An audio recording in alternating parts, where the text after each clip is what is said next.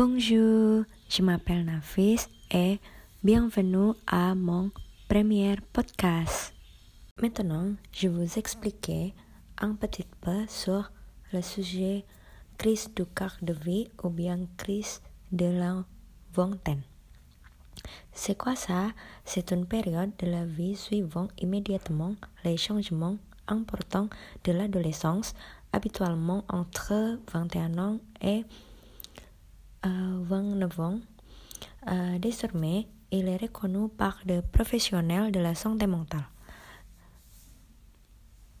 Il y a Alexandra Robbins et Abby Wilner ont donné le nom à ce phénomène par leur livre intitulé Quarter Life Crisis The Unique Challenge of Life in Your Twenties. Alors, il y a quelques aspects émotionnels produits par le phénomène.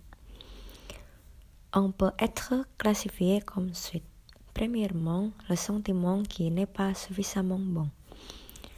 Le deuxième, frustration ou bien relation personnelle qui est euh, l'anxiété, colère, énorme, etc.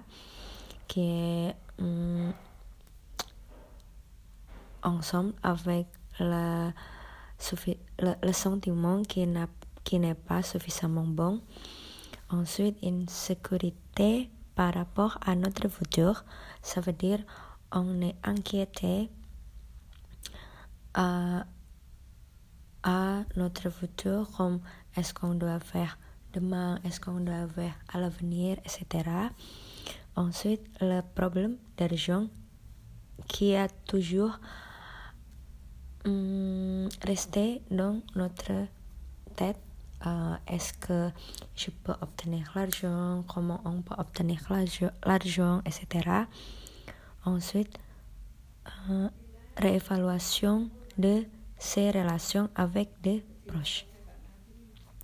Ça veut dire il y a hum, le changement ou bien euh, le nouveau adaptation, le nouvelle adaptation, pardon, pour garder bien notre relation avec quelqu'un d'autre, etc.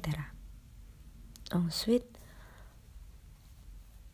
après tout ce que j'ai déjà expliqué, qu'est-ce qu'on doit faire pour diminuer ou bien lutter contre ce phénomène-là?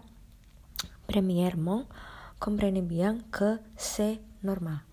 Le deuxième, arrêtez à comparer avec l'autre personne. Le troisième, faites n'importe quelle chose pour s'occuper. Le quatrième, racontez votre histoire, sentiment ou bien votre problème à n'importe qui.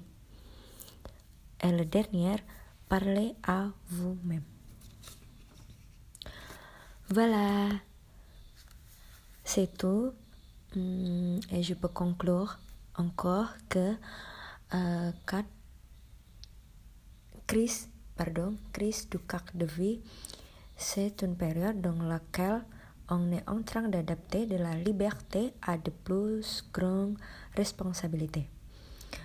Ensuite, on doit le truc pour ne pas rester toujours, pour ne pas rester toujours, pardon, à ce phénomène-là. Voilà, c'est toute ma petite explication et j'espère qu'on puisse se voir bientôt.